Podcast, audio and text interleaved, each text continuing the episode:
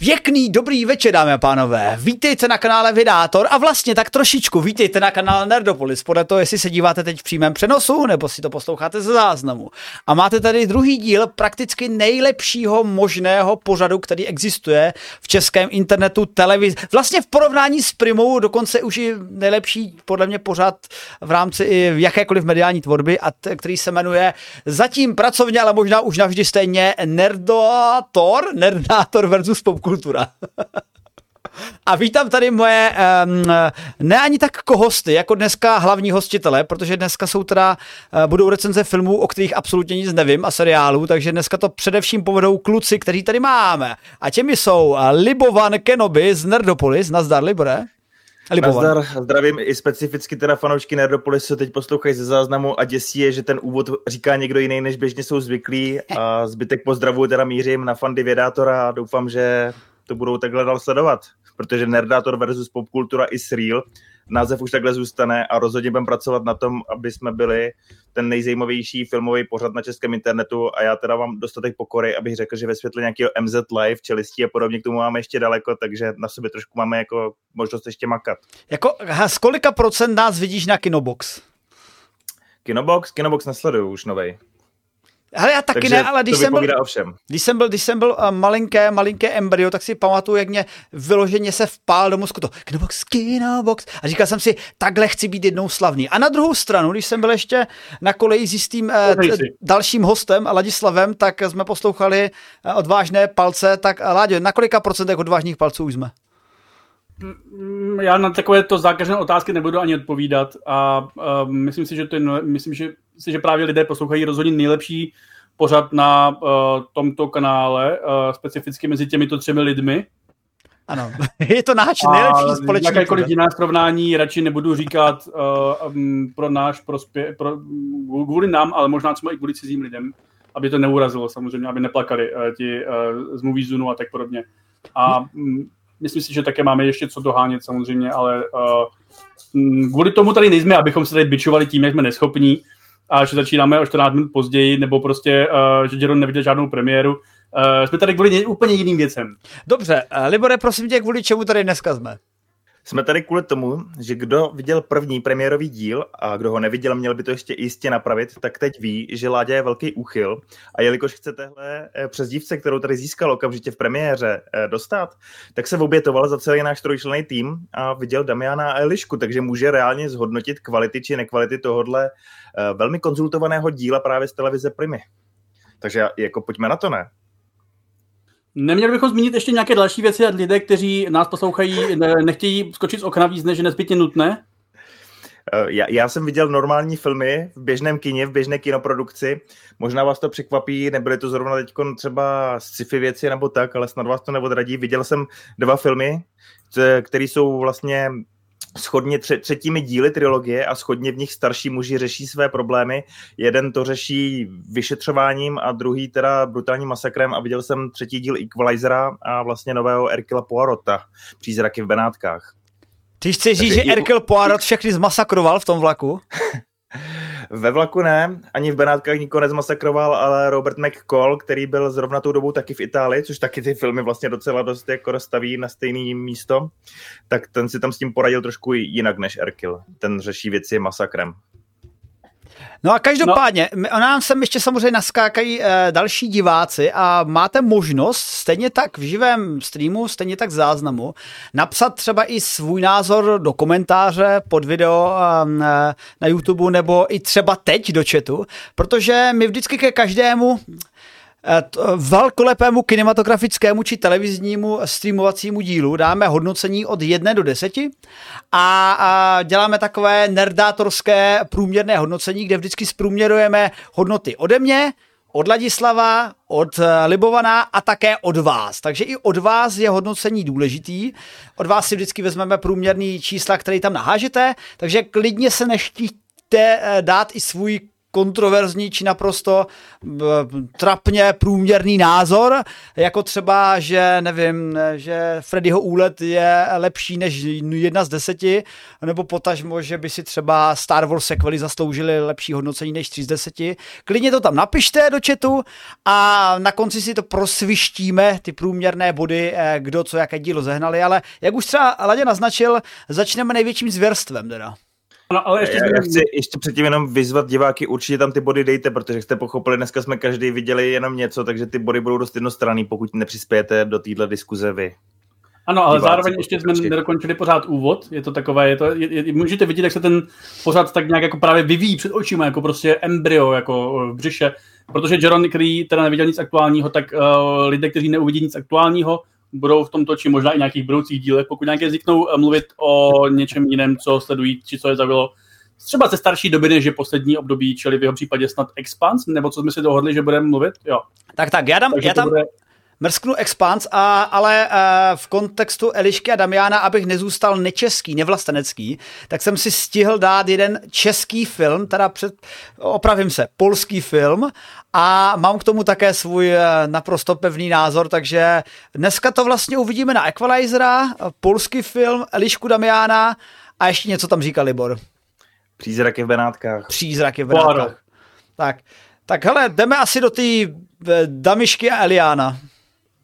Uh, da, da, da, Damián, Eliška, nevím, jak jsem to našel nějaký hezký název pro to, ale uh, tak to jako asi ne, mohu říct, že to není dobré. Uh, teda viděl jsem pouze pilotní díl a jak asi nikoho nešokuje, protože prostě jsem nenašel, takže hodnotí pouze pilot, jako jo, takže napište to do své tabulky, že to je pouze pilot. Někde jsem četl, že prý se to snad zlepšuje od, třetí, uh, od třetího, čtvrtého nebo pátého dílu, ale nebudu to pravděpodobně ověřovat úplně, můj život je příliš krátký a příliš si ho cením na to, ale jak ono to samozřejmě jako tím, že řeknu, že to není tak dobré, to asi nikoho nešokuje, většina lidí na internetu viděla tu krátkou bojovou scénu, co je na tom prostě spíš zajímavého. Několik věcí ve skutečnosti, můžeme si povídat o tom, jak je to, nebo můžu zmínit rychle, jak je to, je to strašně nudný, to je vlastně na tom nejpřekvapivější. Ta bojová scéna, kterou jste mohli vidět mezi Emou Smetanou a nějakým neznámým um, zavalitým pánem, je to nejlepší, co v tom prvním dílu je. Jako nic lepšího tam prostě není, většina toho dílu je strašně nudná, co je pozoruhodné, je to strašně nudně natočený. Jakože prostě uh, ono, ono se, on, ano, když to srovnáme třeba vedle Ulice, nebo nějakých jiných prostě českých ne moc dobrých seriálů, tak uh, nebo jako řekněme průměrně dobrých pro českého diváka, čili ne tak tak dobré jako pro nás, tak pro nás podprůměrné jako Ulice, tak uh, je to natočený velice podobně, ale jako zatímco Ulice prostě vzniká každý den, nebo vysílá se každý den a prostě má nekonečný jako release, tak Eliška a Damián má snad jako jenom dvacet dílů, nebo nějaký takový uh, omezený číslo a má to prostě být... dvanáct dokonce. dvanáct, ale oni špej schválili i druhou řadu. Co mě Jsou řadu. To blázni. Ano, tak, a což znamená, že by to jaksi mělo mít vyšší produkční hodnoty. Jo, takže jako, uh, protože to prostě ne, ne, jako, teoreticky na to neměli takový stejný uh, mantinely, jako když to si točí Ulici, takže by to mělo vypadat lépe. A já si myslím, že v dnešní době, kdy jsme po, já nevím, uh, českých seriálech, které skutečně uh, minimálně vypadaly zajímavě a třeba i měly zajímavý děj, jo, jakože to jsou, nenutně ty dvě věci musí spolu souviset, ale jako, já nevím, prostě Pustina nebo... Um, Volha a prostě podobné věci, jo, tak já si myslím, jako, že opravdu nemá smysl uh, tady tomu říkat, že to prostě vypadá průměrně česky, nevypadá to prostě podprůměrně, je to nudný, má to několik, a, a to je jako další věc, jako, jo, že to má prostě spoustu dílových problémů a, a že je prostě jako zajímavý přemýšlet nad tím, jakých. Jo, on, uh, za prvý teda, tak jsme, jsme teda jako uh, v Nerdátorech, tak uh, první zásadní problém je, v tom seriálu se teda cestuje časem, ale nemá to žádnou logiku, to jak se tam cestuje časem. Prostě hlavní hrdina, který je takový pán s, s dlouhými vlasy a strništěm, tak se z osmnáctého století nějak náhodně teleportuje do současné doby, kde Emma Smetana vede firmu, která vyrábí marmeládu a bankrotuje, nebo něco takového.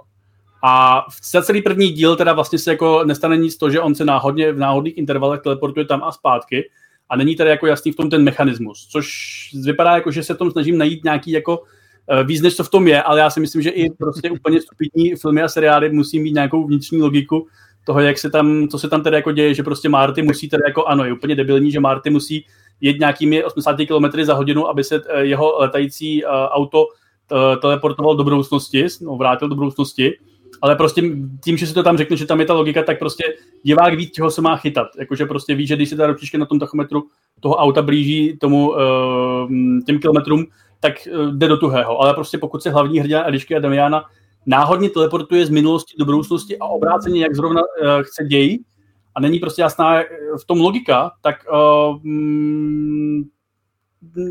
to, jak si ztrácí po té dramatické stránce. Tak, takže chceš mi říct, že tvůrci se nezaobírali ani tak jednoduchým build-upem, aby řekli, jak se člověk z osmnáctého století ne, on, přenesl do, do, do dvacátého prvního Ne, to oni, tam, oni, řeknou, že se, uh, oni řeknou, že to může alchymie a jeho alchymista vytvoří nějakou, uh, nějakou vodičku, podle nějakých... Počkej, nevytvoří alchemistr, toto je product placement, poprosím Martina Rotu o jeden milion korun.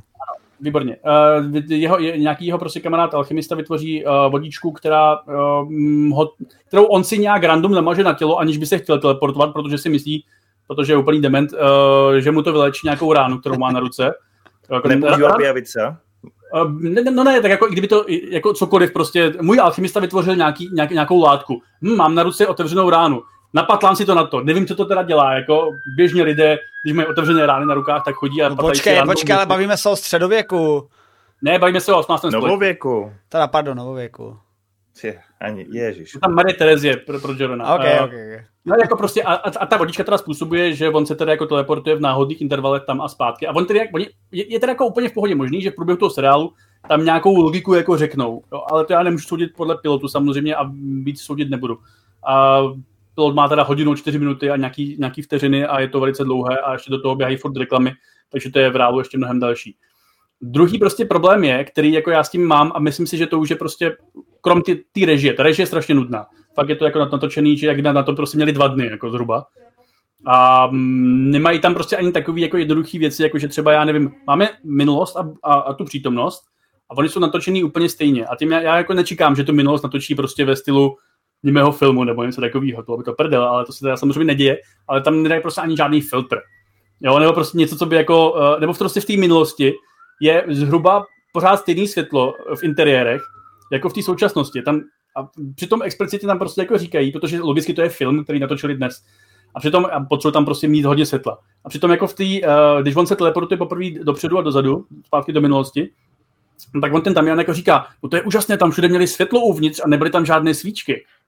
Jako, ale ty tady máš taky světlo uvnitř, jako, ty svíčky se taky moc nevyhotají, jo? Takže prostě to je takový až jako srandovní. A já mám takovou teorii, že tu bojovou scénu mezi Emmou Smetanou oni vypustili záměrně jako virál, protože prostě to je to nejkvalitnější, co se tam jako objevuje a mm, nevím, jestli to úplně očekávali ten výsledek, ale možná jo, třeba, třeba jsou úplně já, já myslím, že na Primě teď vidějí prakticky, že negativní reklama není vždycky reklama, protože... No.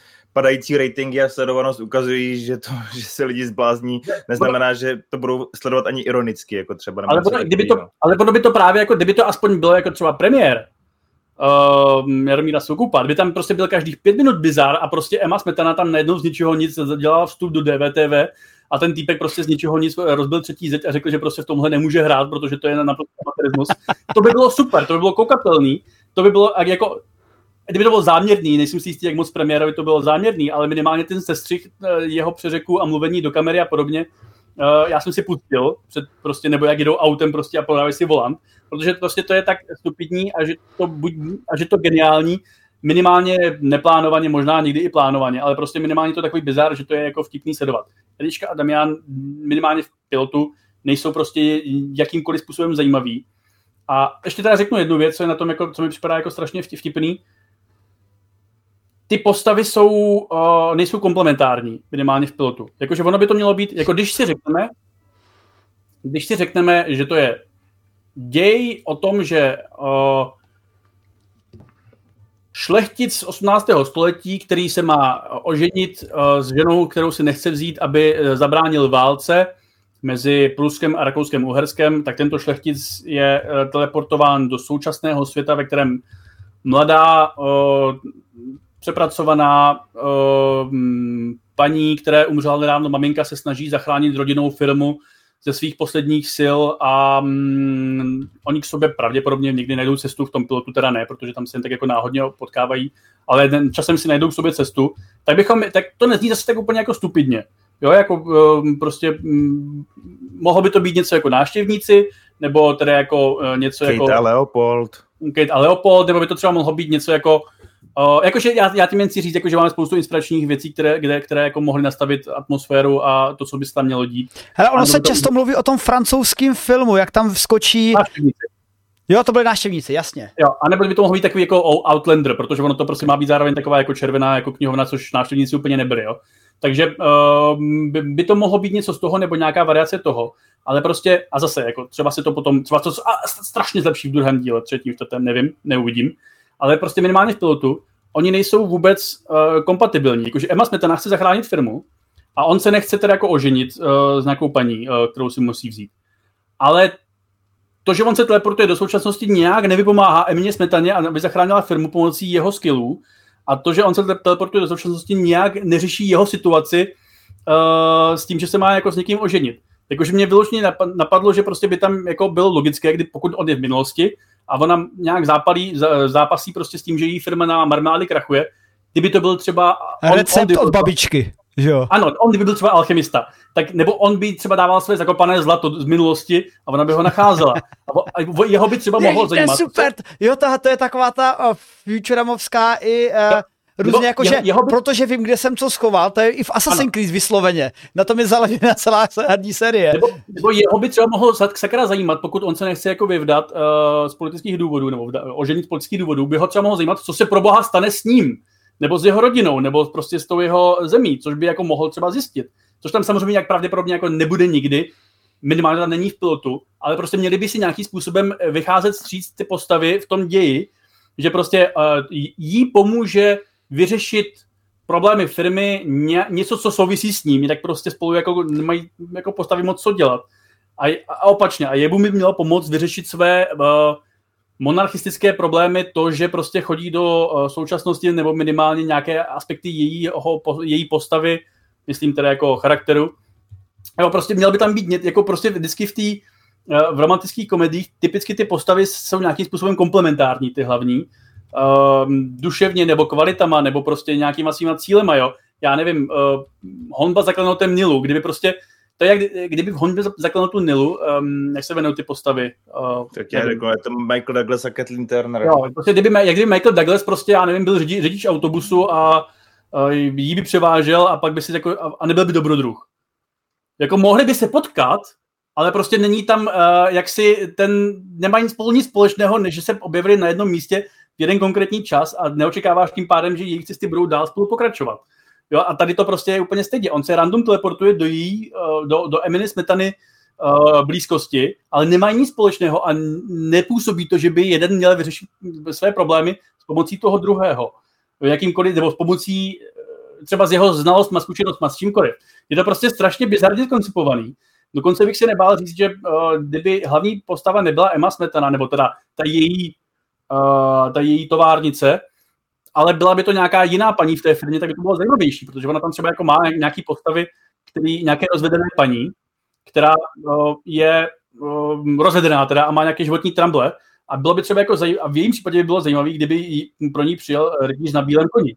I v té minulosti, on má prostě třeba ten Damián, je nejnudnější postava z té minulosti, nebo z toho dělali hmm. z minulosti, protože prostě on jako nechce se stát tím časem, je to prostě takový jako floutek, nemá moc charakter, krom toho, že prostě je nezodpovědný, ale kdokoliv, všechny další postavy, včetně jeho strýčka, který teda mimochodem podle mě víc jako sexy, ale nevím, třeba do toho soudil, tak, nebo prostě jeho alchymisty, který chce reálně jezdit do budoucnosti, jako, ale nemůže, protože to prostě funguje jenom na Damiana, protože má modrou krev, tak to by byly mnohem zajímavější postavy, protože prostě mají mnohem zajímavější motivace a jejich mají nějaké motivace, které jsou konfrontované, které by byly konfrontované s tím, že prostě najednou jsou v jiném čase a něco to může implikovat, jo. A prostě oni vybrali ty nejnudnější postavy, které mohli v tom seriálu vybrat, nebo napsali je tak nejnudněji, napsali vlastně zajímavěji ty vedlejší postavy některý a natočili to hrozně, nedali tomu žádná žánrová pravidla, ať už romantických filmů nebo sci-fi fantasy filmů a pravděpodobně na to měli strašně málo peněz a tvrdili, že to bude jejich quality T V, což to mi na tom připadá úplně nejbizarnější, protože v momentě, kdy na nově se rozhodli, že budou vlastně budoucnost směřovat na vojo, tak přišli s docela vlastně na, pro mě překvapivým teda přístupem, že začali vyčleňovat evidentně rozumné rozpočty na docela zajímavá témata a dávali je docela řemeslně zručným tvůrcům a z toho, co já, jsem já viděl zatím, jakoby jsou tam docela dost koukatelný a jakoby vypravěčsky Uh, jakoby i z hlediska nějakých kostýmů, výpravy, všeho, prostě docela dost zajímavý díla. A teď přijde Prima, která přichází najednou vlastně docela i s křížkem po funuse, protože to voje už nabralo strašný spád, už se chlubí, že mám půl milionu prostě předplatitelů, šéfa voja udělali vlastně ředitelem celý televize a strašně tam tomu teďkom věřej a všechno tam docela funguje. A přijdou s tím, da přijdou my, zapínáme Prima Plus, jediný, čím se lišíme oproti prostě komukoliv, kdo tady dělá nějaký streaming, ať už je to zahraniční služba, nebo to vojo, nebo cokoliv, takže my tam dál necháváme reklamy. To je prostě náš benefit, že u nás si to můžete jakoby zaplatit míň, ale budete tam mít reklamy. A taky vám uděláme seriály. A vypustí do světa ještě větší župu, než normálně prostě pustí i na televizi. Jako. A dostanou takovouhle fackovanou nazpátek, kdy nám ten rating padá. Všichni to, se tomu akorát smějou. Řešíme, jestli je to fakt tak špatný, nebo jenom trapně špatný, nebo jenom úplně normálně špatný, ale vůbec si s tím nedají záležet. A to ve světle toho, kdy třeba v Americe David Zaslav prostě vzal celou Bad Girl za devadesát milionů dolarů a radši to hodil do koše, než aby to pustili ven, protože mu to nepřišlo dost dobrý. A na Primě mají takový koule, že u tohohle odporu ještě objednali rovnou druhou sérii, která už je snad hotová. To je jako boží, jo. Jo, ne, no, ano. Uh, jako no to prostě je jako fakt jako hodně zvláštní uh, dopis o stavu, nevím jestli celého průmyslu, ale minimálně tedy nějakých jako segmentů uh, jedné české televize. A prostě to nejhorší, co vůbec jako můžeme, co, co prostě vznikalo v rámci, jako řekněme, nějaký žánrový produkce, podle mě.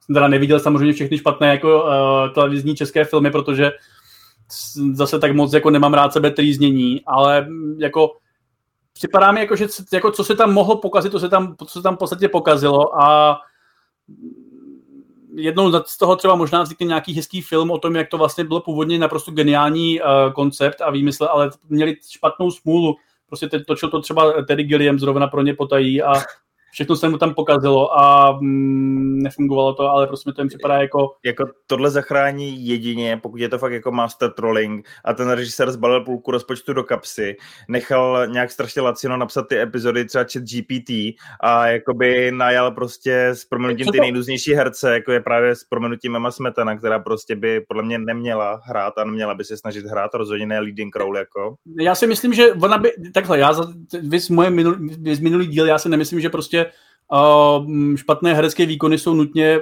problém těch herců, ale spíš jako minimálně ty herci tam nepřišli sami o sobě, jako že by prostě tam jako nakvartírovali se na, na plac, někdo je musel najm, najmout a někdo jako je vede na tom place. Já si myslím, že jako nevím, já se neznám s Emmou Smetanou teda, ale myslím si, že prostě kdyby třeba hrála sebe a zabírali by jí a dávali by něk dialogů a prostě by třeba jí zabírali uh, ze zadu nebo, nějak, nebo z velkého celku a dramatickým světlem a spíš by jako dělala nějaké obličeje, které jsou spolky zahalené ve stínech a spolky dramatickým, dramaticky nasvícené, tak by to mohlo fungovat, protože prostě podobně jako Arnolda, že ho nechali moc mluvit v Konanovi a díky tomu to fungovalo, tak já si jako myslím, že potenciálně... Ona je ten jediný důvod, proč se na to reálně díváme, mimochodem, jako jo. Já si jako nemyslím, že ten virál by fungoval, kdyby tam byla nějaká random, random jiná paní. To, že tam byla Emma Smetana prostě, která na půl sekundy ukázala pod prsenku a chovala se bizarně jinak, než jak ji známe z D V T V, nebo prostě kde, kde jinde jako vystupuje občas, tak, nebo z Hořícího no, Notre Damu, tak prostě to je jediný důvod, proč to lidi zaujalo. Jediný, podle mě to je jediný důvod, proč, proč to stalo virálem. Podle mě teda uměle vypuštěným virálem, ale jako uh, anyway, tak či onak. A kdyby tam nebyla ona, tak se na, na to nedívá už vůbec nikdo, ani prostě ironicky podle mě, takže Uh, ano, bohužel teda jako neumí nějak úžasně hrát, ale um, opět um, myslím si, že dobrý režisér by jí nedával tolik prostoru, nebo by z ní třeba neudělal hlavní postavu, udělal by z ní nějakou komediální vedlejší postavu. To je jedno, ale jako připadá mi, že tam je spousta věcí. Já si jako myslím, že je důležité v našich životech, uh, že máme, že máme uh, lidi, ke, který, ke kterým vzhlížet, nebo produkt, produkty mediální, ke kterým vzhlížet.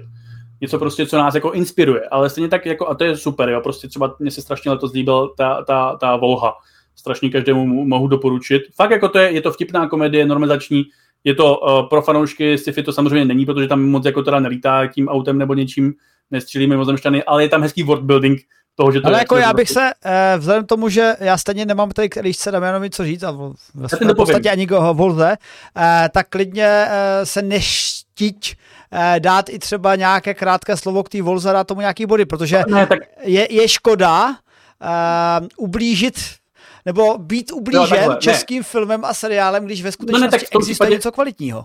Ano, ne, tak v tom případě se všichni puste Volhu místo Eliška Damiana, je to vtipný, pokud máte rádi komu... Pokud máte nebo nemáte rádi komunismus, a je to fajn. Slyšíte mě? Ano, slyšíme tě celou dobu. Ano, protože mě vy, vy, to vypadá, že vypadl Libor, ale to je jedno. Uh, mě taky, každopádně... ale on vyskočí zpátky. Jo, dobře. Každopádně, uh, pusti si Volhu, jestli nechcete Elišku a Damiana. A tam je taky, tam, tam je teda mnohem víc tady jako odhalných nader, než je v Elišce a Damianovi, což je super. Ale uh, co je teda ještě jako podstatný, uh, ty jsi mi úplně, jo, už jim. Jako je dobré se dívat na nějaký mediální, prostě jako na Volhu, jako něco, nějaký etalon, něco, co bychom měli napodobit, ale stejně tak je podle mě důležitý nejenom mít díla, díla nebo lidi, ke kterým zhlížíme, ale i díla nebo lidi, ke kterým zhlížíme. A uh, Eliška a Damián je prostě přesně ten typ něčeho, u čeho si můžeme říct tudy ne a, a rozebírat si, jakými, proč ne a jakými způsoby by to šlo lépe a to mě trvalo prostě třeba já jsem nad tím asi dvě hodiny uvažoval, než jsem uh, usnul a nemohl jsem usnout, protože furt se mi objevovaly nový nápady a to je důležitý, jako já myslím i v dnešním světě. Pusťte si první díl, abyste věděli, kudy ne, a pak si pusťte něco jiného, třeba Volhu. Nebo Dobré ráno čete, pokud chceme vyzdvihovat dobrou, kvalitní českou tvorbu seriálovou. Hele, jak, jak, tomu, jak si k tomu ještě dám nějaký, možná jenom svoje, já to teda neviděla, vidět to rozhodně neplánu, můj život je příliš hodnotný na to, abych to trávil tímhletím pozorováním, ale já jsem třeba měl pocit z vnějšího pohledu, že kolem toho vznikl právě ten meme, ve kterého jsem vysloveně i podezíral tu Primu, že tam zkusí dát nějaký absurd meme, aby se to šířilo internetem, pak se na to lidi dívali a nějakým způsobem to profluidovalo z té mladé meme generace k jejich rodičům a prarodičům, která na tom setrvá, protože v České republice je takový ten trend a tradice těch našich pohádek. Prostě máme ty naše Teodor Pištěk, kostýmní pohádky, kostýmní seriály a vyloženě, když se nad tím zamyslíte, tak hodně těch kostýmních pištěkovských produktů je spojeno především s pohádkami kolem Vánoc a jo, jsou i nějaký seriály, ale tohle vypadalo minimálně jako nej, řekl bych, nejambicioznější podle reklam, že tady budeme mít prostě velké, velkou akci zcela z padesát procent třeba nebo z třicet procent kostýmní pořad. A takže jako se čekalo, že se to svýho diváka najde. Ale na druhou stranu jsem neočekával od toho nic víc než od VKVček či RPček, modří vědí, a podobných produktů, které prostě vychází z dvojboje Primanova. Takže jako já, já, takhle, já jsem skoro překvapen, že se tomu vůbec věnujeme, protože to je, kdyby jsme hodnotili prostě VKVčka, RPčka. Já, já už taky. Že jo? Teď je to, teď je to obyčejný uh, uh, jako takhle, teď je to prostě obyčejný seroš na... Není, je to, je to fantazie. Uh-huh. Dobře, a pak ještě, dobře, a pak mám ještě druhý pohled. Uh, uh, to mě třeba uh, Laďa jako milovník filmů a hlavně toho, jak filmy vznikají a trošku co je zatím. Já třeba nevím, jestli je to jenom takové ten můj nostalgický pohled starého muže, ale znáte to, v minulosti bylo všechno takové hřejvější a dnešní mladí neví, jak to funguje, ale já si pamatuju na dobrý seriály. Já si pamatuju, že třeba Arabella byla vlastně cool. A Arabella byla přesně o tom... jsem čekal, že ji řekneš. No, a Arabella byla o tom samým, že prostě se propojuje minulost kostýmní z nějakého novověku. No dobře, fantasy novověku. To bylo fantasy, to, ne, to nebyla ani realita. A jako, Arabella, jasně, myslím. Ale tak to máš to samý, jak zaklínat, že fantasy, ale reálně to odpovídá tak trošičku Evropě. A... jako s hodně přivřenýma očima, až minus draci, minus draci a kouzla. Uh, no ale uh, chci říct, že... Ano, hodně, hodně přivřenýma očima, které máš zavřené a... Ano, vypichnuté, proč to ještě? Jako, ano, je to inspirovaný no, nějakými jako, historickými elementy, jako, ale vlastně sakra, ne. Teď my jsme uměli ty seriály, které byly takovéhle fantasy. A jako je to tím, že Vorlíček už netočí, nebo nová generace, ani olomoucká no to... nová vlna, ani pražská nová vlna to prostě na to nemají, nebo... Ptám no se já, světu. No, no to já nevím, čím to je, protože uh, neznám odpověď na všechno, ale jako m, to, jak vznikaly za normalizace když v té pozdní fázi prostě český jako produkty a filmy, seriály obecně uh, vznikaly jinak, protože za první neměli úplně konkurenci z toho zahraničí, takže lidi prostě jako si mohli pustit český seriál nebo uh, ruský seriál nebo vypnout televizi uh, v uvozovkách, nebo si, nebo si přesně jít na francouzský film do kina. A taky jak si díky tomu, že to byly více, že to v zásadě byly státní jako podniky, tak jak si na to měli víc prostředků, ale taky třeba víc času. Jo, jako já, já nevím prostě, jestli kdyby se narodil uh, režisér Elišky a Damiána o padesát let dřív, tak by třeba jako natočil dobrý, jako, uh, dobrou verzi Elišky a Damiána. Uh, ale jako na druhou stranu i dneska vznikají prostě kvalitní seriály. Už jsem tady zmiňoval Volhu, určitě prostě jako dobře, to je miniserie Pustina, uh, Redl a já nevím kolik jako dalších. A, a když občas omylem vidím nějaké jiné české seriály, jako třeba prostě Poldu, tak mě to minimálně uh, utchýně. tak mě to prostě minimálně jako neirituje a dokonce si říkám prostě jako to má, jako za prvý to funguje z toho hlediska z random části dílu, které jednoho vidím, že to random funguje z toho hlediska, že ty postavy prostě se chovají jako logicky a hrajou dobře, když se mají rvát, tak to vypadá, že opravdu třeba jako jsou trochu spocené chvilkama, jo, to prostě Felicia Damiánovi mm, úplně nevypadá. Tam to prostě vypadá, jak kdyby se snažili emulovat estetiku um, Esmeraldy, jo, což mi prostě připadá jako zajímavý. Ale nevím, no to je jako nevím, tam ptáš se na věci, který, na které podle mě není úplně odpověď a uh, i tu odpověď, kterou bych ti mohl dát, tak bych na ní potřeboval několik hodin na konzultací prostě s filmověci a tak dále. Hele, pojďme udělat něco, co producenti Primy nedokážou, pojďme od Eliška Damiána dál. Hoď tomu nějaký číslo, vypadá to, že nula to nebude. Jestli jsou tady nějaký diváci, který to viděli, hoďte k tomu nula, taky nějaký no. číslo a pojďme to zhodnotit. No, tak za mě prostě dvacet procent, protože že jo, dávám pouze na stupnici od jedné do pěti, takže vlastně jako jedna z pěti a nulu, nulu, nulu by dostal premiér, protože ten je tak špatný, až může být chvilkama i zábavný. Eliška a Damián pouze v pilotu, samozřejmě hodnotím pouze pilot. Eliška a Damián pouze v pilotu uh, nejsou tak zábavní, uh, jsou prostě jenom nekonečně nudní. Je to takové satanské tango. Takže, Smetanské. Takže pře- přes Laďův odboj dáváme dva z deseti, protože to je dva samozřejmě... dva z deseti. dva z deseti a klidně diváci napište své hodnocení Elišky a Damiána, kolik byste z deseti bodů tomu dali. A, a já si dovolím kontrovat jiným českým produktem, který jsem teda zatím zhlédl a nevím, jak jsou na tom chlapi, ale v jedné slabé číselné chvilce jsem se podíval na film, o kterém jsem už dlouhou dlouhou dobu uvažoval, protože jsem o něm leco zaslechl, už i z období, kdy se to objevilo na Karlovarském festivalu, ale český-polský film. A tak jsem si ho dal. A český-polský film sice v oficiálně v režii Marka Najbrta a hudbou Midi lidi, takže zní ho jako hodně experimentálně. A přiznám se, že ten film mě překvapil už v prvních desítkách minut, ale pak vlastně to překvapení začalo směrovat směrem takový jako aha, my se zase snažíme být světový, protože on ten sice film je v režii Marka Najbrta, ale reálně ten film o tom, že se sejde Matonoha, Liška, Polášek a Daniel a tito čtyři herci se rozhodnou, že spolu natočí film, jež Matonoha bude režírovat, teda jež Matonoha bude produkovat a hrát v něm hlavní roli, ti další tři v něm budou hrát další role a přijde tam Budař, který je smutný, že ho nevybrali do toho filmu, tak jim to bude režírovat. Takže vlastně my vidíme film Marka Najbrta o tom, jak Jan Budař točí film, který není film, protože oni celý námět z toho filmu, co točí Jan Budař s Tomášem Matonohou, je to, že vlastně budou předstírat, že točí film. Ergo získáváme nějaký konceptuální příběh, který je vlastně jako eh, Inception ve třech úrovních, a protože tam vidíme scény, ve kterých eh, mluví Polášek se svou ženou a, a potom eh, najednou mluví pravá Polášková žena, eh, což je další postava a ta říká, no vidíte, tak tuhle tu ženu by si třeba reálně nikdy nevybral. A já jsem pravá žena uh, Josefa Poláška. A teď vy jako nevíte, jestli je to už ta čtvrtá úroveň, teda realita, nebo jestli to ta třetí úroveň. Já jak to poslouchám, tak vidět to Nolan, tak jemu vybouchne hlava, tyjo, jako.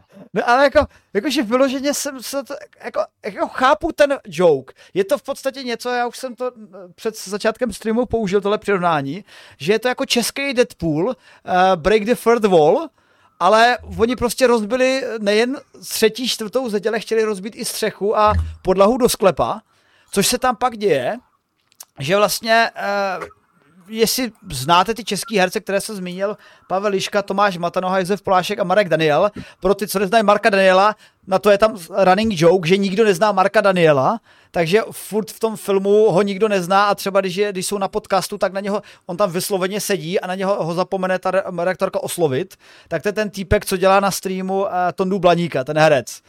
No a taky tam o tom mluví, takže je to jako úplně jako breaking zase fourth wall. A najednou pak je tam scéna, ve která je jako normálně hraná, že prostě on tam prostě předstírá scénu, ale pak po pěti minutách v té scéně řekne, že vlastně jo, tak teď jsem to zahrál nějak, ale režisér nebyl spokojený.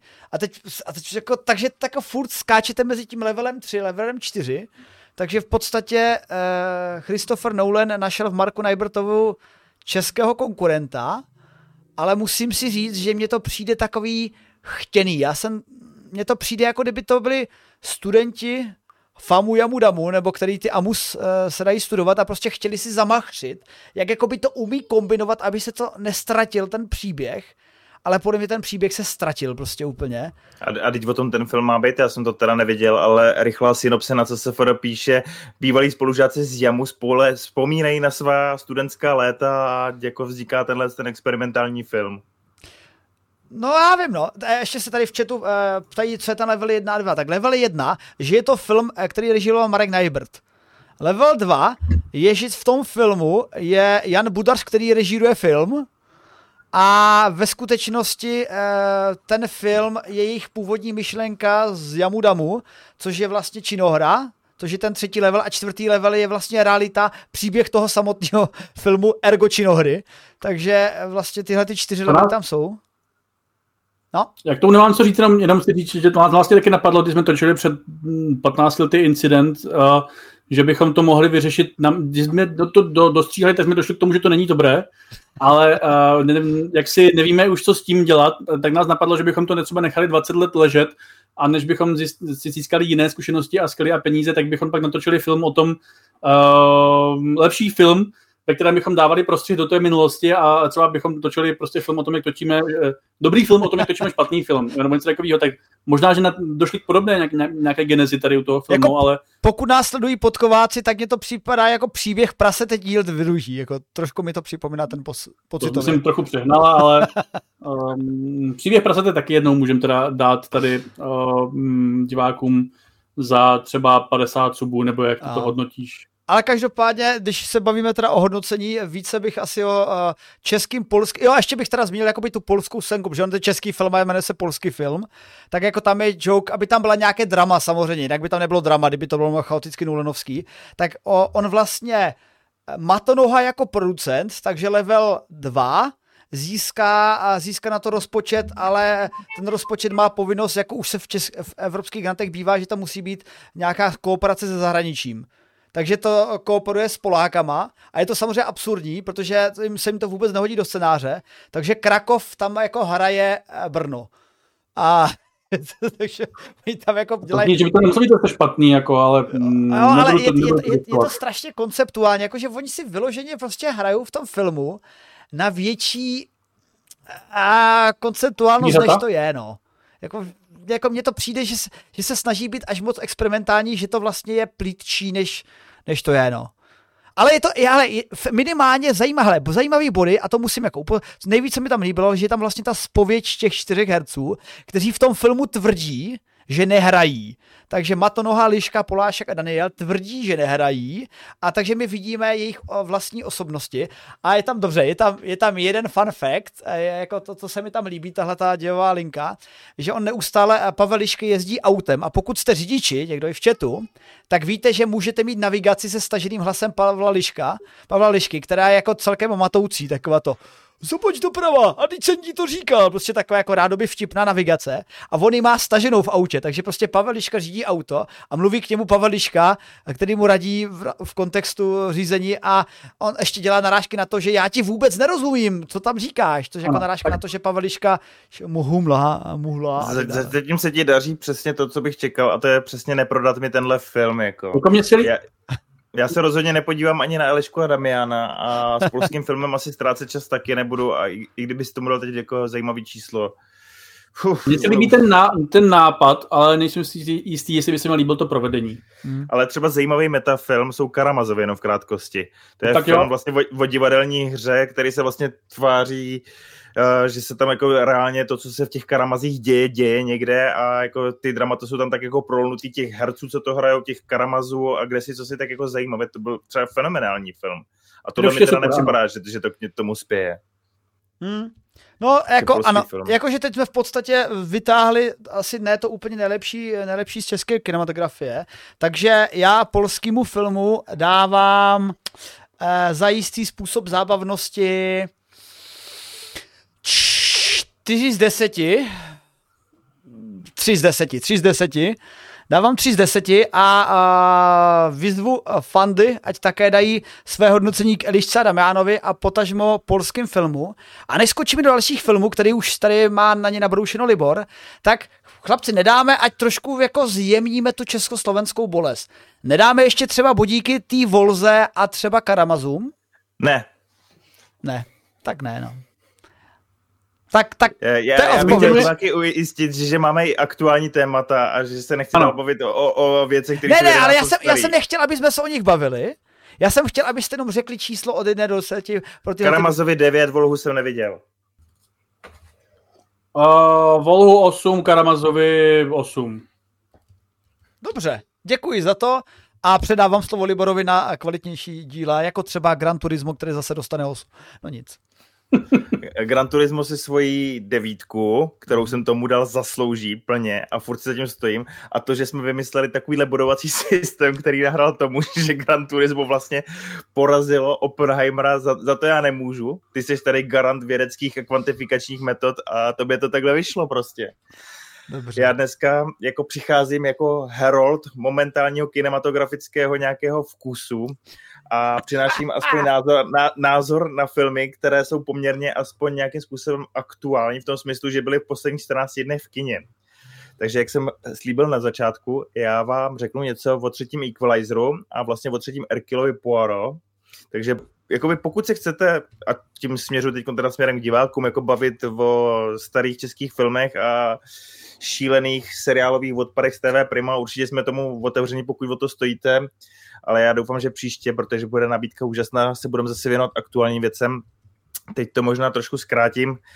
Equalizer tři a Hercule Poirot tři. Ono se to dá pojmout jako takový hodnotící double feature. Já, jak už jsem to naznačil, tak ty filmy mají nějaký styčný plochy. Jedná se o třetí díly, oba se odehrávají vlastně v Itálii, v obou jsou muži, kteří jsou zvyklí vyřešit vlastně nějakým způsobem zapeklité a složité situace.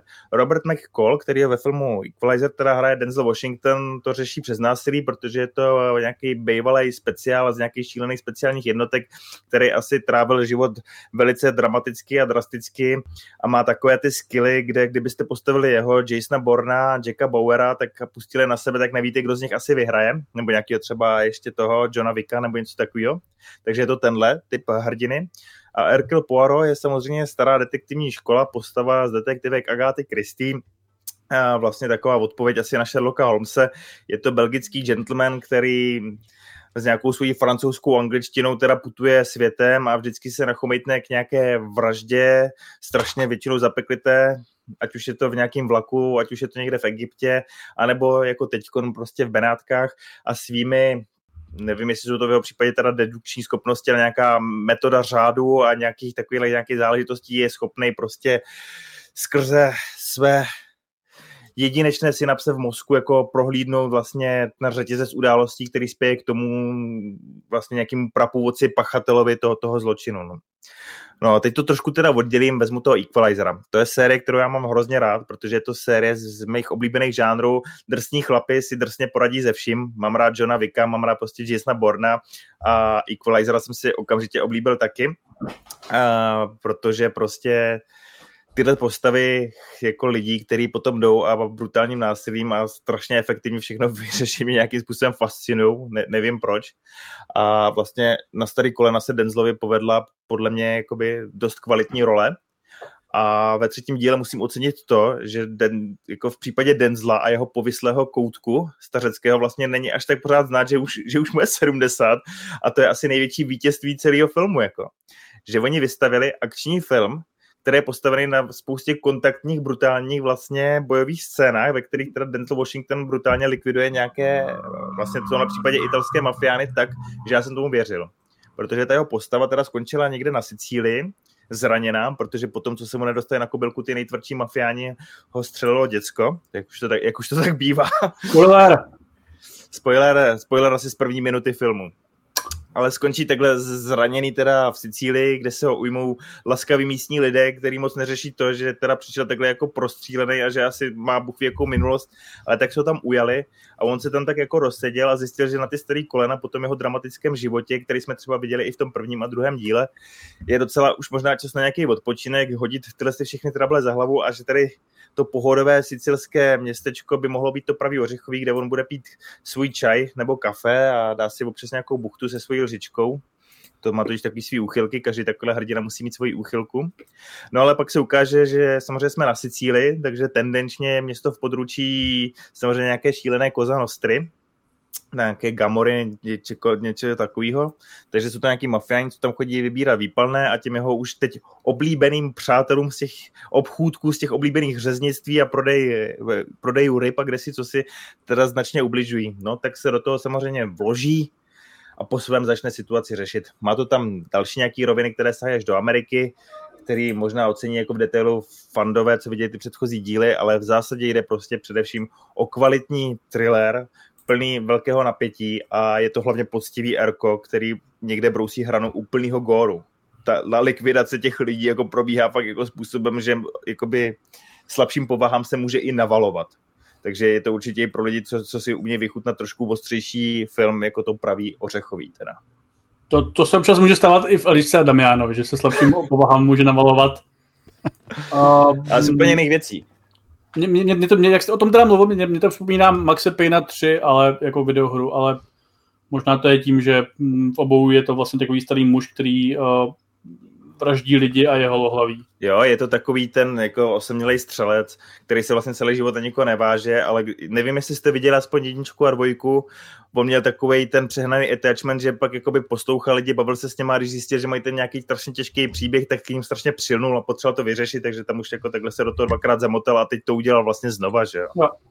Já jsem viděl nějaké náhodné scény na YouTube, které byly hezky brutální a napínavé, ale ne zase tak moc, abych si to dokoukával, protože hm, já nevím, mě, mě teda překvapuje, že Denzel Washington je ještě naživu popravdě a, a samozřejmě přejmu mnoho dalších let, jenom tím chci říct, že já mám moc rád žánr moderních akčních tač, tačků, nebo možná spíš už teda jako mnohdy důchodců. Dě, dědu, no.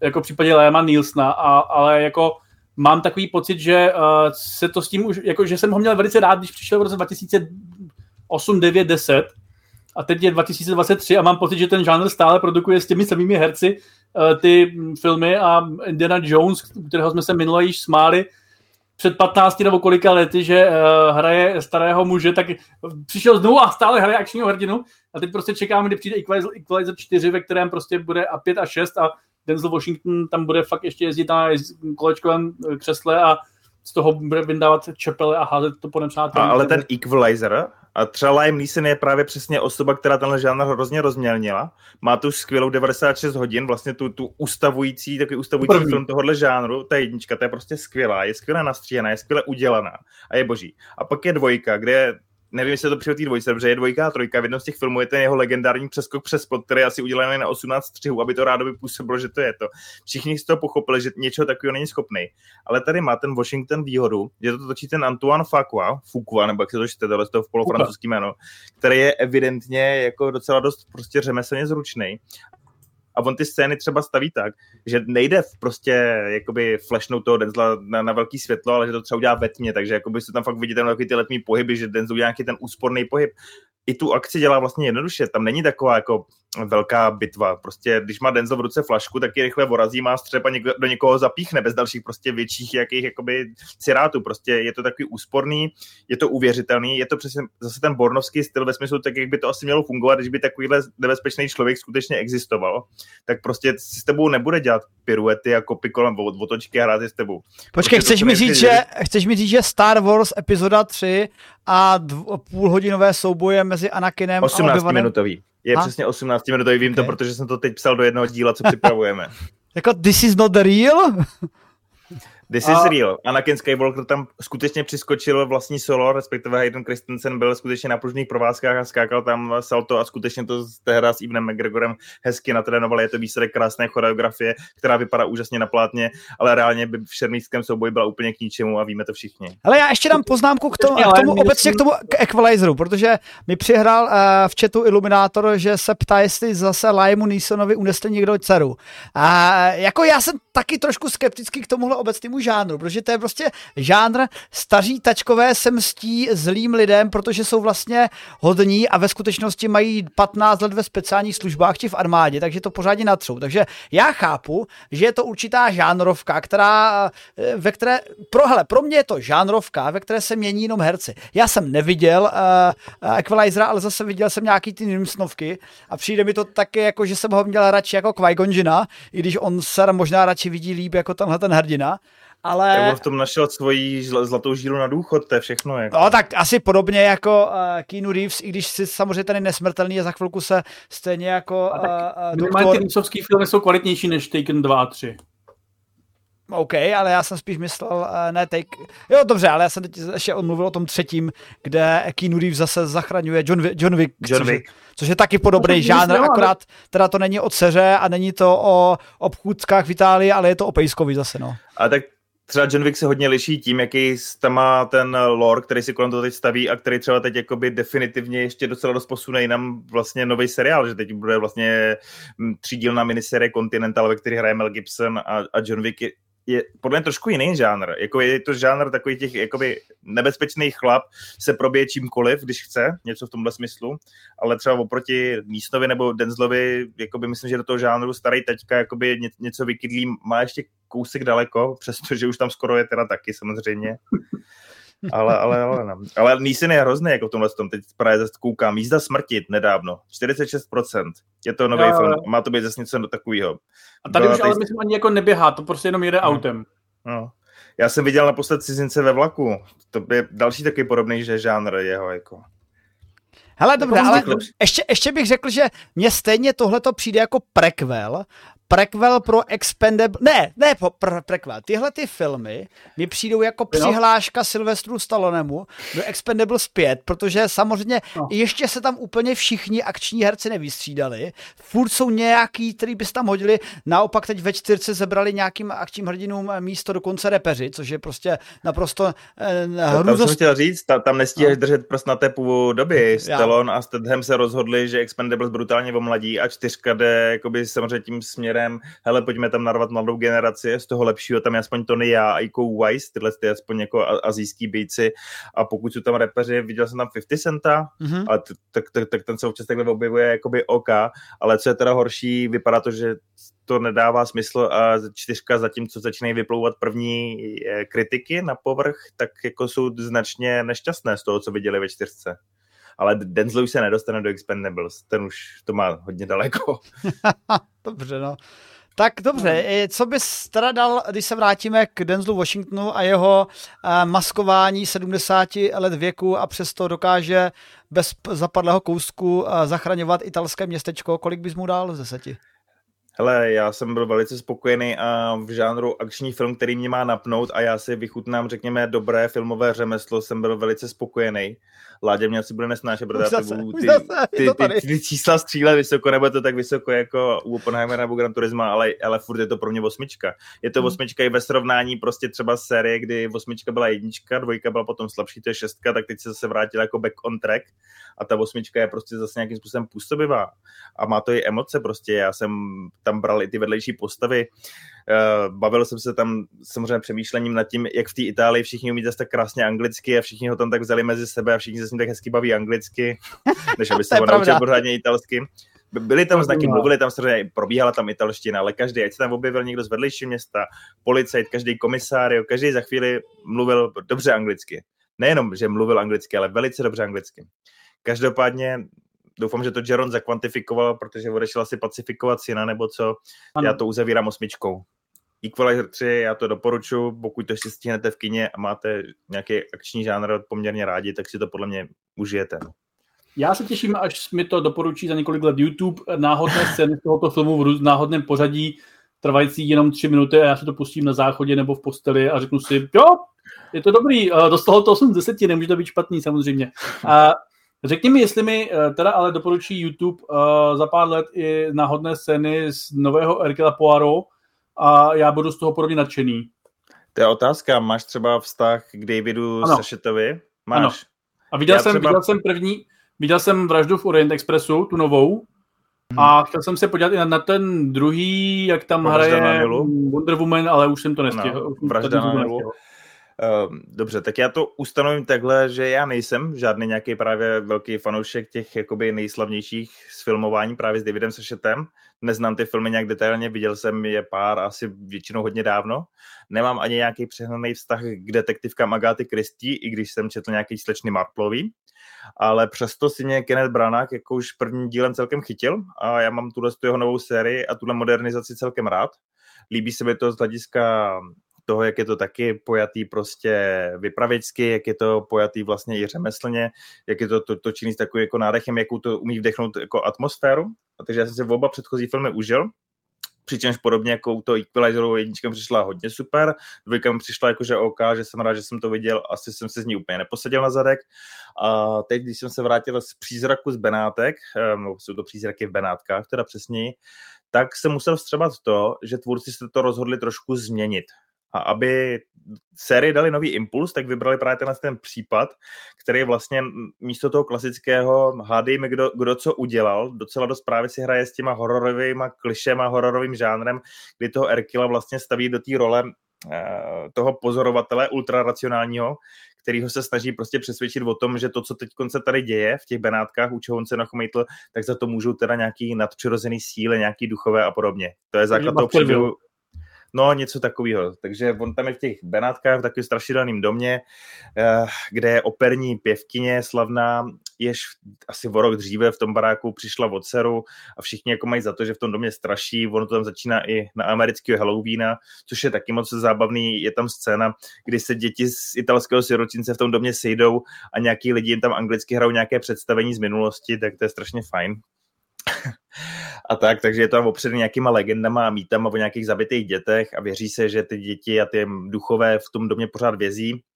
No a ta vlastně ztracená matka v životě si zavolá médium, nějakou slavnou paní, která skutečně údajně má strašně komunikovat s duchama a chce se s tou svojí dcerou spojit a všechno se to zvrtne, z téhle paní se stane vlastně oběť, ta skutečná mrtvola a ten Hercule teda ten dům uzavře hermeticky za pomoci svého bodyguarda, kterého tam má, aby od něj odháněl zejména jeho obdivovatele a lidi, co po něm chcou řešit nesmyslné případy. Ano, a pustí se teda do toho vyšetřování a pak už to najede teda na ten mod, kdy se tam míchá ten horor, kdy se skutečně tvůrci snaží jako toho diváka trošku děsit, trošku mrnkat na ty nervy, trošku mu podsouvat i tu myšlenku, hele, co když tentokrát skutečně je zatím něco nadpřirozeného, to se tam snaží jako udržet poměrně celou dobu a ten Hercule vlastně tam prochází skrz ty výslechy, skrz nějaký samozřejmě informace, co z koho vytáhne, co jemu dojde z nějakého kontextu, se teda prokousává dál, dál, dál, vším tím tajemstvím kolem toho případu a nějak to nakonec celý rozplete. Hele, trošku, já... trošku mi tohleto připomíná, co si pamatuju z dětství na Cartoon Network, Scooby-Doo, že každý díl vypadalo, že tam zatím je nějaký tajemno a pak se ukázalo, aha. Ty jsi právě demaskoval veliká, jako veliké ambice tvůrců třetího Hercula Poirota, který se inspiroval vlastně v základě Scooby-Doo, protože myslím, že jsi to vlastně strašně perfektně pojmenoval. Ve finále dá se celá ta zápletka tohohle třetího dílu takhle zhustit a říct, hele, on je to jenom líp udělaný Scooby-Doo, ve kterým teda Kenneth Branagh, který se v poslední době strašně asi oblíbil mluvit s přízvukem, opět zase blbne svým přízvukem, protože prostě už jsem ho neviděl jako nemluvit s přízvukem. Nilse Bohra mluvil s přízvukem, v Tenetu mluvil s přízvukem, po třetí má Poirota, takže to je nějakého nového uchylka. Si budou dávat v českém dabingu Danově. No to, to bude samozřejmě tragédie, ale... Tam bude bez přízvuku. Ano.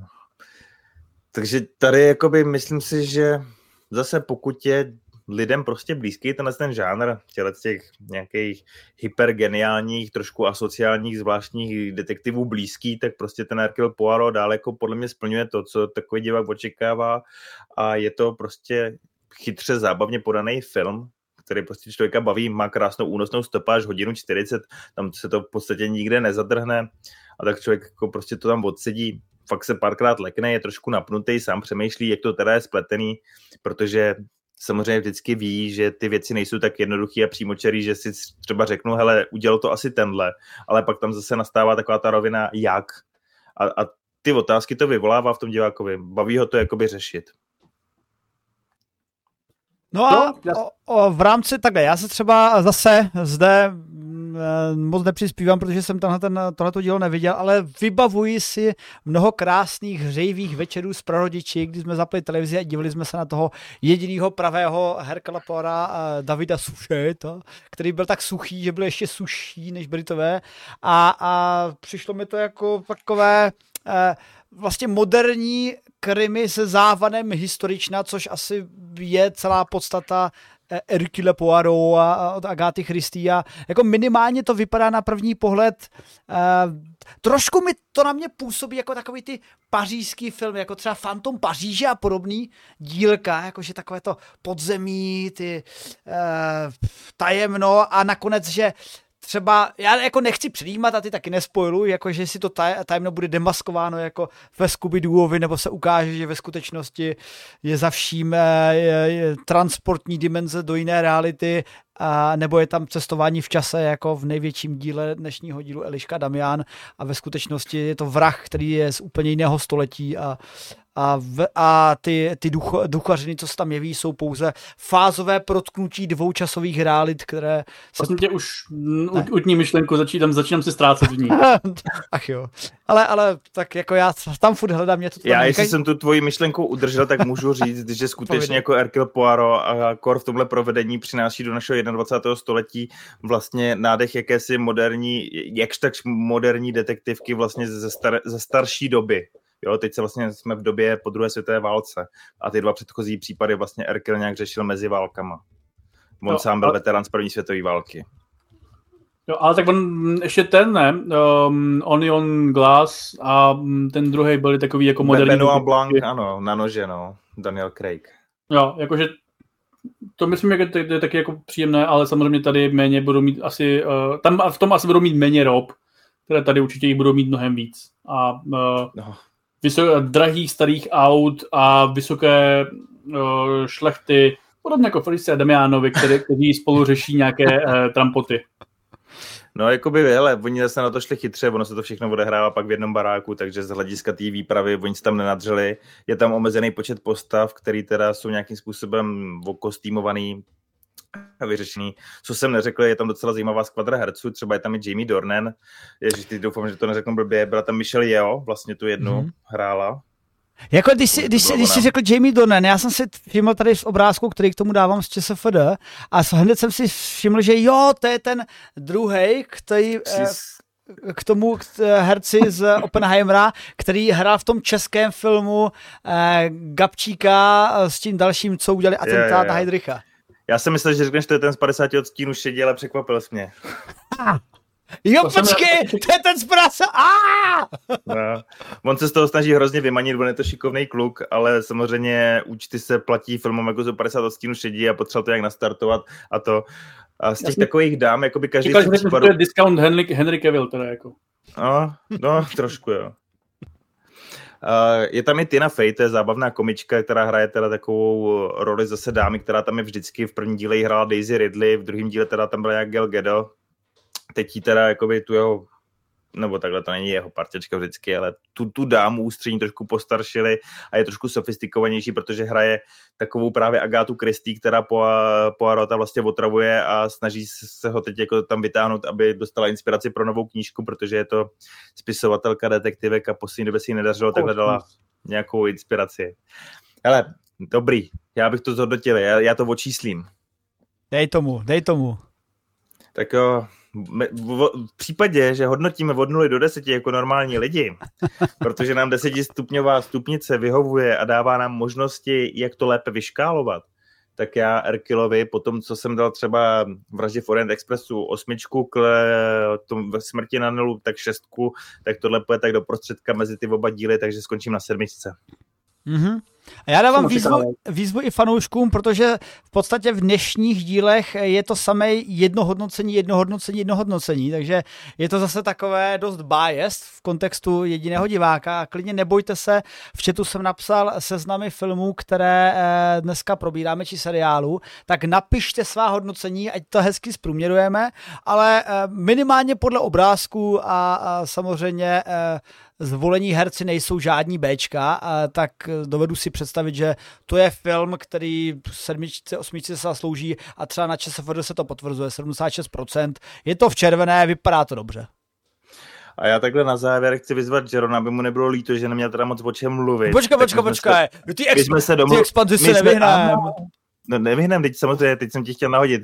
My jsme se domluvili, že teda jako i díky němu tady dáme nějaký, řekněme, okénko ve smyslu, nesledoval jsem nic nového, místo toho sleduju staré věci, které jsou dobré jistě a proto bych chtěl mluvit o tom. Takže Jeronovo v úvozovkách retro okénko, retro ve smyslu, pojďme se podívat na seriál, který skončil před rokem.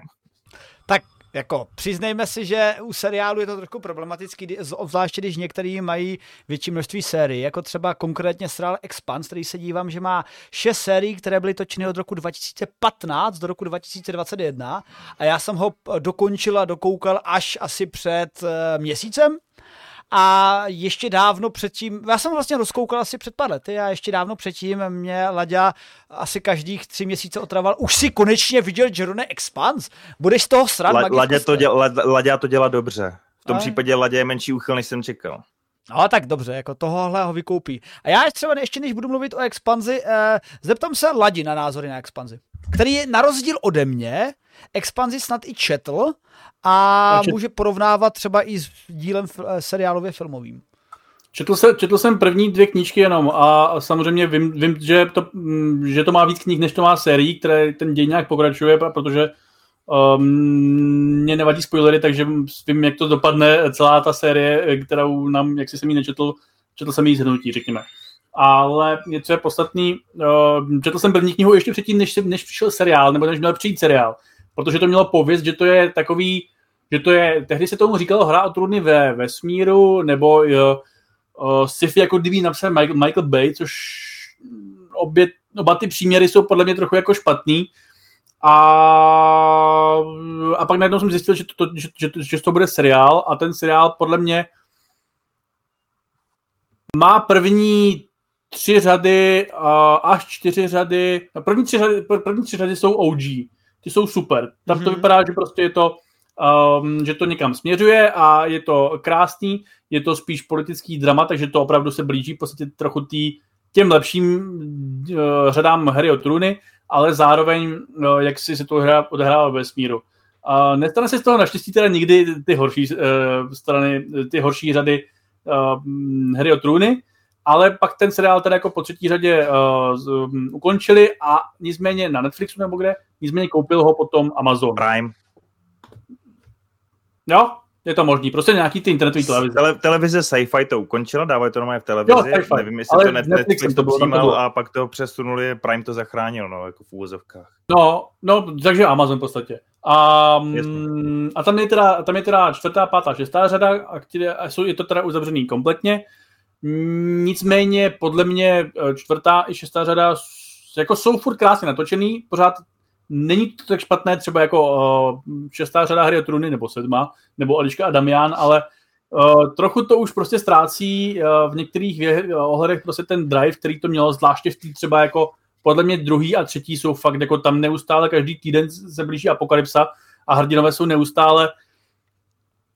Oni jsou jako v, de- v depresích, ale nejsou v depresích jako v Battlestar, kde by jako z toho páchali sebevraždy, nebo prostě tři díly potřebovali na to, uh, že se někde zavřou ve skladu a opíjejí se, ale oni jsou v depresích, ale zároveň musí furt ty věci řešit. Takže to je takový jako vys- vysokooktanová deprese v podstatě. A um, navíc je tam hodně dílových líniek, což třeba Battlestar tak moc nebylo, protože to je mm-hmm. jedno. Ale um, prostě mně se fakt strašně líbí druhá a třetí řada. Jsem rád, že se to dočkalo tý čtvrtý, pátý, mě šestý. Taky. Co? Mně taky, já zatím podepisuju všechno, co říkáš. Jako. Ano. A jsem teda strašně rád, že se to dočkalo tý čtvrtý, pátý, šestý, byť si myslím, že z toho je skutečně dobrá jen ta pátá.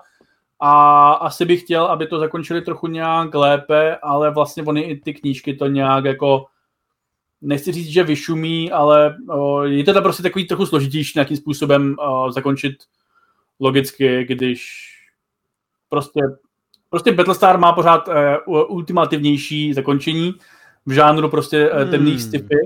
Hmm. Ale... Tvrzení. A to, to je odvážné tvrzení, protože na zakončení Battlestaru existuje celá klika lidí, která s tím není spokojená. Já jsem, mě se úplně jako zarazilo hluboko do srdce, já jsem s ním strašně zžitý a od té doby žiju samozřejmě v budoucnosti Battlestar Galactiky, takhle to prostě bylo, to je teď jako kánon, to je moje Bible, tečka.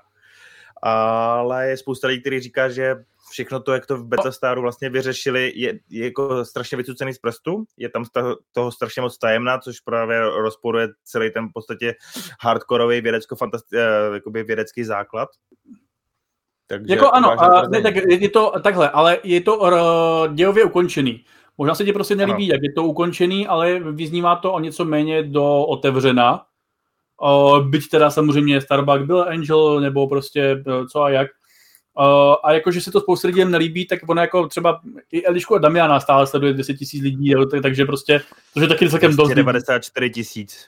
No, takže skoro tři sta tisíc lidí, takže prostě ono to jako, um, spousta lidí má spoustu názorů na spoustu věcí. Hele, já, si nám, já, to, já si nám závěrečné solo na Expanzi, jestli ano. mohu, ať, ať tady nepřitečeme do fotbalu, jak se říká. Řekni něco. A, a, a oz...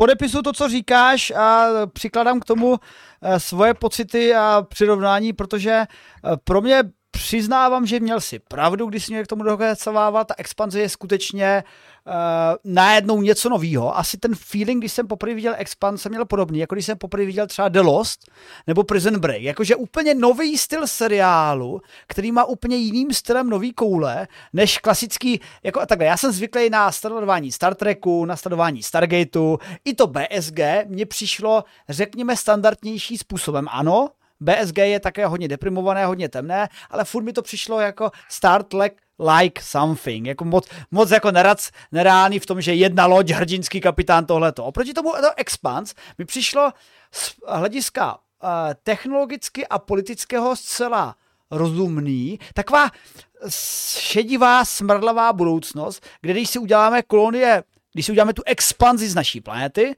tak ty kolonie ve sluneční soustavě po nějaký době budou nasraný, že no jo, vy země, ale my, co my tady na těch, na, na těch mezi těmi uh, planetkami, které jsme v nižší gravitaci, naši děti umírají na skoliozu a nikdy se nemůžeme dostat na Zemi. A co my tady na Marsu, který, na kterou teda formaci jste se úplně vyprdli, protože jsme vyhlásili samostatnost, vy jste vlastně na nás zlí a tak budeme jako proti vám nepřátelští a tak dále. A, a, a teď zase současně ty jsou nasraní zase na, na skupinu dvě, která jim těží na asteroidech, takže jako líbí, líbil se mi ten začátek a najednou do toho přišlo to tajemno s tou uh, supramolekulou, nebo jak se to jmenovalo? Protomolekulou. Jo, pro, protomolekulou. Protomolekulou, no. Protoplazmou. To se oktoplazmou. Mi, ano, ano, oktoplazmou. A, a to se mi jako fakt líbilo, že najednou do nějaké doby to vypadlo tak, řekněme, jako sterilní clarkovský sci-fi, bez jakýchkoliv hardcore a high-tech technických sci-fi udělátek, žádná technologie neodlišitelná od magie a najednou tam přišla ta protomolekula a která to trošku propojila s kontextem příběhu Stargate. Prostě máme pak nějaký systém hvězdných bran a to, takže se dost mi ten feeling připomněl Mass Effect, který samozřejmě já mu musím dát samozřejmě deset z deseti no. uh, svý hře Mass Effect, ne tomuhle tomu seriálu, že tako v pocitově jsem najednou měl pocit, že se dívám na Mass Effect a uh, uznávám, že první dvě, tři série nabitostí toho příběhu byly pro mě jasný deset až jedenáct z deseti. Pak to brutálním způsobem šlo dolů, ale pak najednou přišla zase ta série, která byla už na těch exoplanetách, kde se stavily ty... Mass Effect čtyři. Eh, no, dobře, jako máš pravdu, protože eh, ta série, která byla na těch exoplanetách, jak tam objevili ty... Eh, to Andromeda, promiň. Ano, eh, jak tam objevili ty pozůstatky té mimozemské civilizace, tak vyloženě ty pilary v tom, v té Expanse vypadaly skoro jako ze sedmdesát pět procent jako ty pilary, co jsou v Mass Effect Andromeda. A dokonce i ten příběh tam byl jako celkem podobný, že nějaký asi dvě rasy, něco se tam stalo a že vlastně ty planety nejsou planety, ale jsou takovým konstruktem, tak já jsem vyloženě říkal, počkat, počkat, teď to je vyloženě vykradený příběh z Andromedy, jako, jako úplně vyloženě. Tak se, ale říkal jsem si na druhou stranu, mě to nevadí, mě se to líbí. Takže, abych to tak uzavřel, je to pro mě jako pro fyzika asi nejlepší uh, real science sci-fi, který mu dávám uh, i s, jako s tím úbytkem příběhů, uh, i úbytk. Dokonce tam byl takový ten uh, efekt v, v Game of Thrones, že najednou, zatímco v prvních dvou sériích se přesouváte ze Země k Marsu asi pět dílů, tak v posledních sériích najednou lítáte ze Země k Marsu v průběhu jednoho dílu a pak jste zase zpátky uh, u Pluta, jakože to, že už se prostě fakt teleportujete v rámci toho příběhu. Tak to se mi úplně nelíbí, protože já nesnáším, když se jako změní brutálním způsobem tempo seriálu. Mám rád, už, už jsem si zvyklý na to svý tempíčko a dal bych tomu, jako chci dát osm z deseti a přemýšlím, proč dát víc. Ale nechám na osm z deseti, protože dost, uh, dost o seriálu pak vypovídá to, jak se splíží s postavami. A musím říct, že dvě leading postavy mě brutálním způsobem iritují, protože ta hlavní... Na, Naomi? Post... A, a dobře, Naomi mě trochu irituje, ale nechci znít jako uh, šovinista, ale brutálně mě, uh, mě irituje Holden. Ten Holden je tak nenásledování hodný. On je tak nenásledování hodný Mirek Dušín. Já, já, já vůbec nevím, proč ho ty postavy následují. Absolutně nechápu. A v životě bych ho nenásledoval. On je úplně, on je úplně nerealistický. Ale přesto ten seriál prostě to kolem mu dám. A Naomi je zbytečně rozbitá. Víc, než by měla být. A taky prostě je... se jako fakt rozpadne její osobnost a nakonec pak nejvíc, nejvíc, nejvíc bodů pak dávám tomu klasickému Klingonovi. Ta, ano, Amos je prostě klasický Klingon, prostě he, ta, ta posádka je zase klasická, máš tam kapitána, který je pozitivní, máš tam techničku a máš tam Klingona, Amose a plus tam máš nějaký vedlejší postavy. A pak tam no. ještě je Bobby. Jo, Bobby, tak Bobby je Klingon, Klingon, Klingon v ženském podání. Ale nejzajímavější postava se shodneme je Chris Jen. Není nic lepšího, než tam je politik, který vypadá docela zajímavě a je schopný velkých jakoby rozhodnutí a má ještě tak charismatický hlas, že, že by ho člověk mohl poslouchat od rána do večera. Jako. To je samozřejmě příjemná, ale já mám teda asi nejradši opravdu Emose, protože si myslím, že jo. je to sympatický. Je, je, já mám vždycky rád, když v tom seriálu hrajou nějací, uh, nějaké postavy, které jsou v podstatě postižené, když to tak řeknu. A, takže prostě z těchto důvodů jsem měl rád v prvních řadách hry o trůny Tyriona, protože prostě, protože to, to nečekáš, řekněme, uh, že tam budeš mít postavu, která je, řekněme, úplně antiteze té doby, nebo toho světa. A Amos prostě v seriálu, ve kterém jsou všichni v podstatě v depresi, kde všichni prostě mají nějaké emoční jako problémy a trable a možná víc, než by měli mít, vys prostě Naomi, jak tady jenom zmiňuje, tak mně se vlastně jako líbí ten uh, Amos, že je to vyloženě antiteze většiny toho seriálu, že postava, která v podstatě nemá emo... On je prostě vulkán. On není Klingon, on, on je vulkán. Mm. Vulkán, který rozbí teda jako hlavy, takže takový Klingon říznutý s vulkánem. Můžou se Klingoni a vulkánci pářit? Určitě ano. Nebo můžou mít potomky, to je otázka. To je, nevím. A, to je takže jako rozhodně za mě Amos super, jeho putování, nikdy nevíš, co od něho, chtí, co od něho očekávat, protože, nikdy, protože vždycky se tváří jako hlavní postava z amerického Psycha, Uh, a nevíš prostě, jestli někomu právě random rozbije hlavu, nebo ho pochválí, nebo um, mu řekne, že je jeho nejlepší kamarád, nebo, nebo prostě cokoliv. A to se mi jako na něm strašně jako líbí. A, při, a přitom to jako není náhoda. Je to prostě koherentní, celou dobu jako vysvětlí dokonce i proč se mu to stalo. Má prostě svou minulost, jo, prostě uh, mohlo by se třeba zdát na první pohled, že v tom není logika, ale je v tom už v prvním díle naznačená logika. Uh, a je to vysvětlené na rozdíl třeba od uh, logiky v Elišce a Damiánovi, takže za mě, uh, za mě uh, Amos rozhodně super a spousta jiných postav, které tam byly a umřeli, tak taky super a uh, za mě, jako taky jsem přemýšlel, jestli tomu nedát uh, víc než osm, ale uh, za prostě čtvrtou, prostě za, za, za poklesy tempa v těch hmm. um, některých řadách tomu nemůžu dát prostě ultimativní hodnocení, které se opravdu schovávám jenom pro top seriály, ale Uh, takže samozřejmě jako osm za mě a devět mu nedávám, že jo. Pokud bych to měl vykvantifikovat, tak já zatím jako jsem s váma vlastně velice vzácně a jako velice přesně docela shodnu. Expanze byla zajímavá, první série byla zajímavá, byla taky jiná, není tak topová prostě jak druhá, třetí, ale strašně mi to chytilo, přišlo mi to zajímavý, mělo to takový pomalý plynutí, bylo to vlastně ten mix té detektivky a toho strašně zajímavého build-upu toho světa, prostě člověka to tak nějak chytilo. Miller byl úžasná postava takhle na začátek a je strašně zajímavý, že to vlastně v těch dalších sériích přešlo k tomu, že se hlavní postava vlastně stala z toho Holdna a celý tý vlastně rozjenante, celý tý posádky tý lodi, takže se to takhle i měnilo, ale prostě ten vrchol a ten desetibodový, deseti bodů prostě možný vrchol byl v té druhé, třetí sérii, kdy to bylo prostě fenomenální soap opera, prostě úplně jako geniální. Má to skvělý soundtrack od Kennetha Shortera, poslouchám ho mm, při práci, pravda. Strašně se mi u něj dobře pracuje. Ano. A pak, a pak bohužel přišlo zase takový ten down, který prostě pořád jako mě jako diváka dovolil uznat, že sleduju pořád dost kvalitní sci-fi, abych se na to chtěl dívat, dost kvalitní sci-fi, u kterých se vychutnám výpravu, vychutnám si to nějaké nápady, ale strašně tomu zatrhlo tempo. Některé věci tam byly takový už jakoby, chyběly tomu větší koule, co měli ta druhá, třetí série, že prostě byl díl, že člověk úplně si je zařazený, úplně jsem skákal na židli, když se tam něco dělo, říkám, no to ne, to se přece nestalo, tak to už pak tomu chybělo, takže mi to taky vlastně ve finále sklouzává na té osmičce z těch desíti. Čímž bych to hmm. možná nějak uzavřel pro jo, dnešek. Hele, super. A já bych ještě třeba doplnil... No. Já nechci teda říct, aniž bych spoiloval uh, nějak významněji knihy, Ah. Já, nechci, já nechci říct, že ano, tak si to sundej. Já nechci říct, že já tajně potají doufám, že si to dočká třeba někdy v budoucnosti dalších tří řad, protože v souladu s knihami až za třicet let natočí ty další tři řady, aby to dávalo logiku s tím, co, protože ty knihy se pak odehrávají na mnohem větším časovém ose. A, takže jednou to, podle mě to bude jednou dokončený, ale otázka je, jestli my ještě budeme naživu teda. Hmm.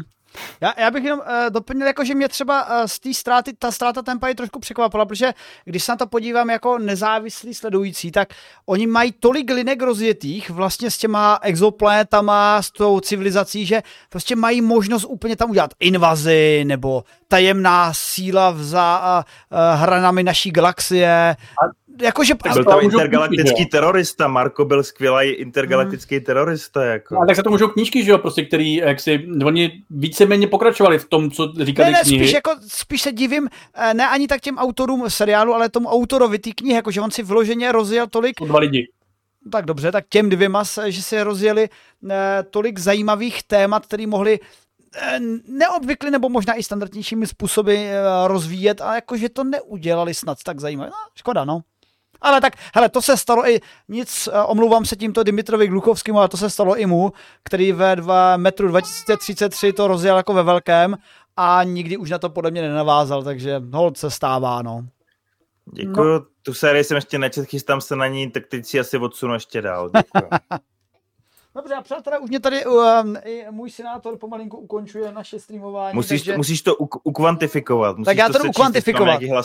Přátelé, dostávají o mě malý, velký bezvýznamný mínus fanouškové, protože tady ještě nedali žádný hodnocení, což je prostě flákárna jako prase, takže budou muset dát svý hodnocení až pod záznam videí. Já tady ještě dám vám jednu poslední šanci a, a ho napište svý hodnocení toho, co jsme si dneska povídali, ale v současném stavu, když máme většinou jedno jediné hodnocení s výjimkou Karamazových a Expanze, tak dneska jsme si probrali Elišku a Damiána, který dostal, který dostal dva z deseti, polský film, a polský film a... který dostal tři z deseti. Šinku, ještě počkej, my to dopočítáme a už tam budeme, jo? A Karamazovi, který mají osm a pět z deseti, Volha osm z deseti, Equalizer tři z osm z deseti, Přízraky v Benátkách sedm z deseti a Expanzi v průměrným osm z deseti. Takže si myslím, že to máme nádherně kvantifikováno a tímto končí náš úžasný druhý díl Nerdátoři versus Popkultura. A možná bychom mohli říct, doopravdy jste právě sledovali díl, ve kterém jsme zhodnotili Expanzi, polský film Elišku a Damiána, Uh, a Equalizer tři a Hercule Poirota v jednom, jako který český pořad na internetu, v televizi má takový záběr? No one. To nevím, či se fede možná, ale uh, možná bychom mohli zmínit, že příště teda bychom rádi mluvili o Asoce, nadaci a budu obnovy. A já nevím, a Asoka, tam úplně nevím. Svý dětinský pocity o tom, že máš dojem, že teď budeme něco spoilerovat, si můžeš nechat, protože se snažíme o všem bavit bez spoilerů. A do té doby to prostě stihneš. A Creatora musíme stihnout od Garta. A jako Asoku do té doby můžeš úplně v pohodě stihnout, jako já jsem ji stihl za pár dní. Já jsem jako... třetí série Rebels. No tak to máš blbý. Uh. Jako my nebudeme čekat asi jako dva roky, než to dokoukáš. Ne? Já myslím, že jste kamarádi. No to samozřejmě jsme, ale um, kamarádi tě Ma, motivují k tomu, aby jsi dělal rychleji na ty seriály. Dobře. Hele, my se nějak dohodneme a případně si budeme, budeme se vydírat. Přátelé, já se loučím a to byli Nerdátoři na pivu a budeme končit. Filmu zdar, lidi, filmu zdar, čau. Čau, Zubrus.